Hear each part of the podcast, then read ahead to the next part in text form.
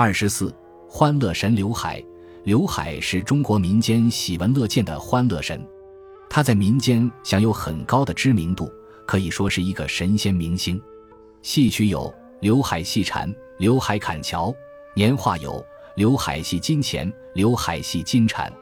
这些信息的广泛传播，使得刘海几乎家喻户晓，妇孺皆知。那么，刘海到底是何许人呢？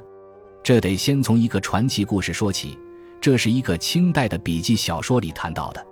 苏州有一个大商人贝洪文，家资富有，乐善好施。康熙年间，有一男子自称阿宝，登门自荐当佣人。贝洪文见他无依无靠，就爽快地答应了。阿宝很勤快，只干活不收工钱，有时一连几天不吃饭也不饿。贝家感到很奇怪。更让人感到奇怪的是。他的手很有功夫，他刷洗尿壶时，竟然能将其外翻洗刷，刷完后还可以再翻回来。陶瓷在他的手里如同羊肚子一样柔软。还有奇怪的是，元宵节时，阿宝抱着小主人去逛灯会，半夜未归，家里人很着急，直到三更才回来。主人责怪他，他说：“这儿的灯不热闹，我带小主人去了一趟福建省城，那里的灯才好看呢。”主人何必着急呀？主人吓了一跳，但又细想，这是瞎说。省城这么远，他怎么能在这么短的时间内去个来回呢？不料，小主人从怀里掏出一把鲜荔枝，让父母品尝。贝家人才恍然大悟：阿宝是个奇人。阿宝还有更加让人奇怪的事：有一天，阿宝从水井里钓上一只三足大蟾蜍，并用树枝彩绳扎好。扛在肩上，兴奋地对人说：“这个家伙一旦逃走，谁也别想得到他。我不费事就得到他了。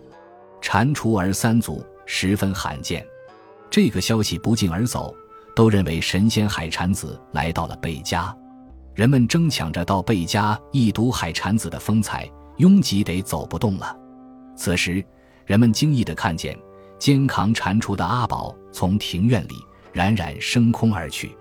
这个阿宝就是神仙刘海的化身。其实，刘海不是他的真名。据明王世贞著《列仙全传》记载，刘海原名刘海蟾，刘海蟾名刘玄英，号海蟾子，初名操，一说明者。五代时燕山（今属北京）人，辽朝进士，燕主刘守光的宰相，好黄老之学。某日。刘操遇到了一件奇事，忽然一个道士贸然来访，自称正阳子。刘操热情接待，道士落座后，让刘操拿出十个鸡蛋和十文铜钱，然后先将一文铜钱置放到桌子上，再把一个鸡蛋平稳地放到铜钱上，以此类推，一文铜钱，一个鸡蛋，逐渐地类叠成一个类似宝塔的形状，颤颤巍巍，危如累卵。刘操见状，大惊道：“太危险了！”